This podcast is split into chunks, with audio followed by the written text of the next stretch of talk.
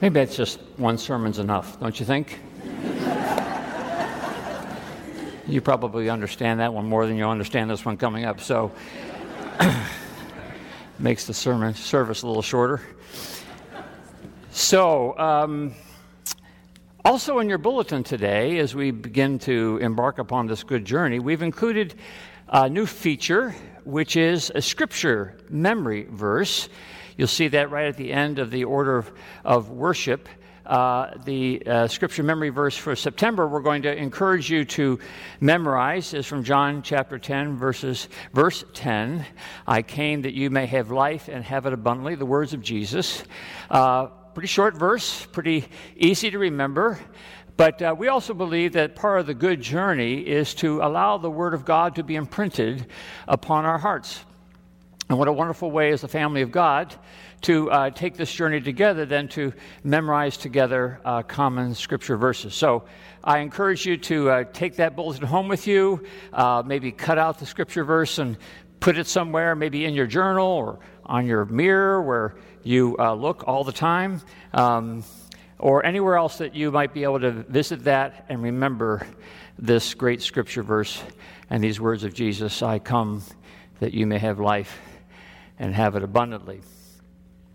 Also, we began last week taking a look at the start of the good journey that oftentimes in life our finish line ends up being possibly the starting line for the next chapter of our life. And many of you, I know, have thoughts in your head about what that might mean for you. So we talked about starting line, finish lines last week, and now today we're embarking upon what is it that we might think about as we wonder about the direction we take in this good journey. And for those purposes, we turn to Colossians chapter 3, beginning at the first verse. Hear the word of God. Paul writes and says, So if you have been raised with Christ, seek the things that are above where Christ is, seated at the right hand of God. And set your minds on things that are above, not on things that are on the earth.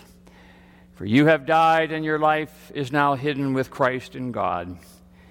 When Christ, who is your life, is revealed, then you also will be revealed with him in glory. This is the word of the Lord. Let us pray. By your grace and through your mercy, we pray, O Lord, that you will allow these words to come to point to the word just read and to the word made flesh, this one whom we seek to follow in our good journey. For we ask it in Christ's name. Amen. A couple of years ago, it was announced that at the United States Naval Academy, they had begun to reintroduce into their curriculum training in celestial navigation. The science of navigating by use of the stars. Evidently, a decade or so ago, before they had decided to eliminate from the curriculum the subject of celestial navigation because of the advance of global positioning systems, GPS, which you and I have on our phones, the beaming of signals from satellites that tell us where to go and where we are going. The world has gotten pretty used to GPS, and the Navy decided that back then, it was just easier to turn on your computer or go to your phone and figure out where you are and where you are going. But then the question dawned on somebody in high rank, what happens if the GPS doesn't work? What happens if cyber warfare knocks out some satellites or the power grid? What do we do then? Well, one thing nobody can do is knock out the stars. The stars are always up there. They are our fixed points by which to assess where we are and where we are going. So now every cadet in the Naval Academy needs to learn about the heavens. It would have been no surprise to the wise men and women of long ago. If there was anything to be counted upon in the ancient times, it was the stars of heaven. At Christmas time, we will talk about wise men from the east who looked up at the heavens and noticed a star. Maybe it was a comet, a supernova, or some other celestial being, and they directed their lives by this heavenly entity, and it took them to the place where Jesus was born. engineers and builders and surveyors, centuries and centuries ago, took their measurements from the sun and the moon and the major constellations in the sky to establish the fixed parameters of their own creations. The great religious traditions of today fix their calendars on the movements of the sun and the moon. The timing of Christmas and Easter are directly related to the winter and the spring equinox. Our predecessors were stargazers because the heavenly bodies were the reliable framework for our comings and goings in the world. So maybe it's no surprise that the Apostle Paul, while writing to his friends at the church in Colossae and explaining to them about the good journey of faith, this path that we would seek to walk with and into the heart of God, it's no surprise that Paul says, set your mind on things that are above and not on things that are on the earth. Now, it's not that Paul wished for us to, get out our telescopes and look for rings of Saturn or the Milky Way to figure out where to go. But for Paul, this was the way of saying that the good journey has everything to do with fixing our eyes on that which is spiritually above. And what is spiritually above is the resurrected Jesus who has been raised from the dead and who has ascended into heaven. What is above, not literally above, but figuratively above, is the way, the truth, and the life of the resurrected Jesus. If there's any way you're going to get through life, Paul says, it won't be by staring at the trail. It won't be by counting the stepping stones. It won't be by jumping and forth, back and forth between divergent paths. For with no fixed point above, he says, offered by the beings of heaven, we are bound to lose our way, fall from the path, walk in circles, and end up where we don't want to be. Set your mind on things above and not on things on the earth. Truth is, life does have its way of blowing us off course. The winds and the gales around us have this insidious ability to convince us that the powers around us are greater than the powers above us.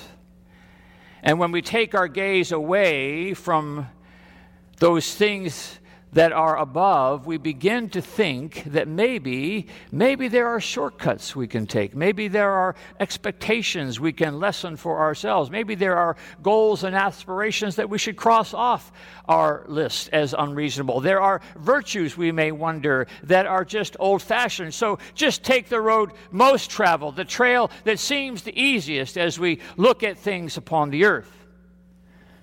There's this wonderful scene in C.S. Lewis' story, Prince Caspian, where the four Pevensey children are trying to make their way through unfamiliar territory, and they get to a point where the paths diverge, and one road looks a little dangerous and somewhat perhaps in a direction away from where they think they need to go. The other road appears to make a bit more sense, but as they're trying to decide, Lucy, the youngest child, sees in the distance, down the more difficult path, the faint image of Aslan the lion, the Christ figure in the story. And because she sees Aslan down this path, it is apparent for her that this is the way for them to go. But the rest of the children don't see the lion, so they disregard Lucy's eyewitness, and the group votes against her, and they choose the seemingly easier, better path. And Lucy reluctantly gives in, and sure enough, it's a path that only gets them into more trouble.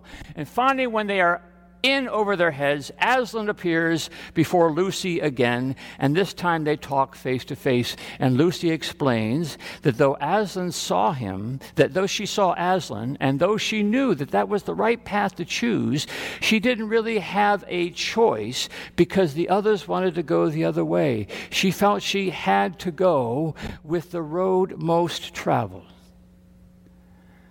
There is such seduction in the road most traveled. So Paul says, as you and I are starting out on this good journey, lots of trails, lots of countervailing winds, lots of easier forks, lots of errant signs, but set your mind on things above and not on things that are on the earth. Look up, Paul says, and see Aslan.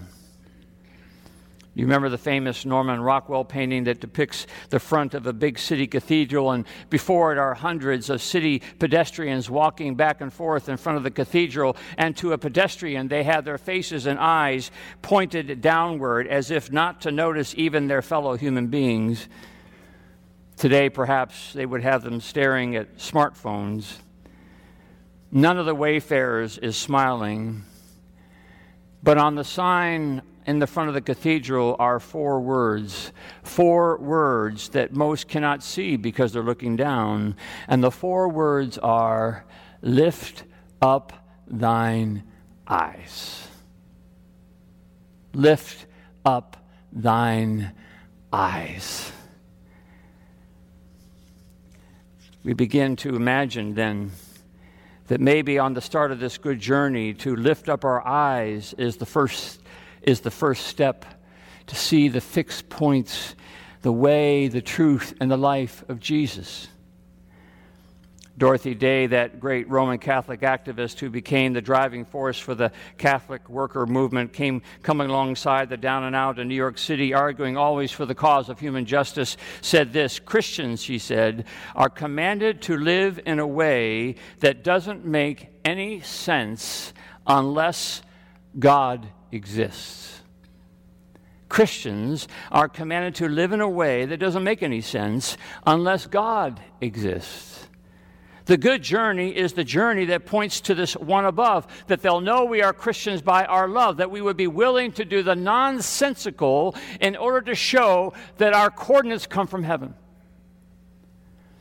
And maybe that's the challenge that you and I face, because the paths that so often get laid in front of us seldom take God into account, and it's just easier to do the thing that makes sense to everybody else, to keep instead of give, to harbor resentment instead of show mercy, to worry about me and not about anybody else, to let others deal with injustice while I got what I want. All that stuff that makes sense when there is nothing above. But what is above, Paul says, is the way, the truth, and the life of Jesus. He's our fixed point. He's the immovable heavenly body. He's the one who points us to that abundant life. And it's not just about doing less bad things, cleaning up our act, but it's Jesus who points us to the horizon to direct us toward that incredibly joyful, abundant, challenging life of loving God and loving neighbor. That's the fixed point. That keeps us on course toward the higher things, the richer things, the gracious things, the beautiful things, despite how ugly, how easy, how stormy, how confusing the world can seem to be. Like the story of the disciple Peter in the midst of the storm in the Sea of Galilee responds to the command of Jesus to step out of the boat and walk toward him. And he does something I know I wouldn't do. He actually does it. He gets out of the boat and he walks toward that fixed point. But then the wind and the waves catch his attention and down he goes. It's hard to navigate celestially. I continue to be inspired by the young Malala, a Pakistani young woman who was raised in a family that believed that women should be realizing their potential just as much as men, but this went against the prevailing religious culture, and she could see that most young women were being held down and held back from becoming who they could become. So she checked the stars and fixed her coordinates and began to speak out on behalf of her fellow sisters. And what that got her was a bullet in the face from an angry religious person. And after months of surgeries and rehabilitation, she made a decision. In her words, she said, "I could live a quiet life, i.e., the path most traveled, or I could make the most of the new life I have been given. I determined to continue my fight until every girl can go to school." That's steering by the stars.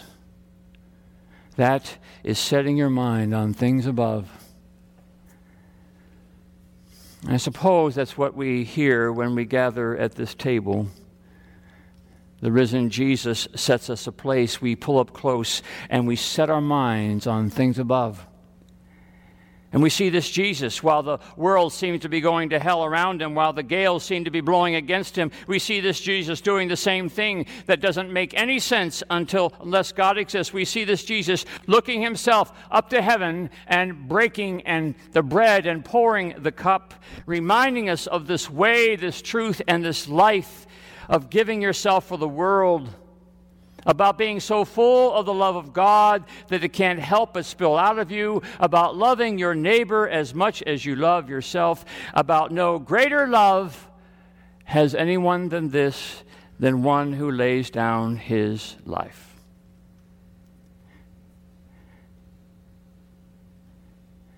Lift up thine eyes and see the points of light, and see the stars to steer by.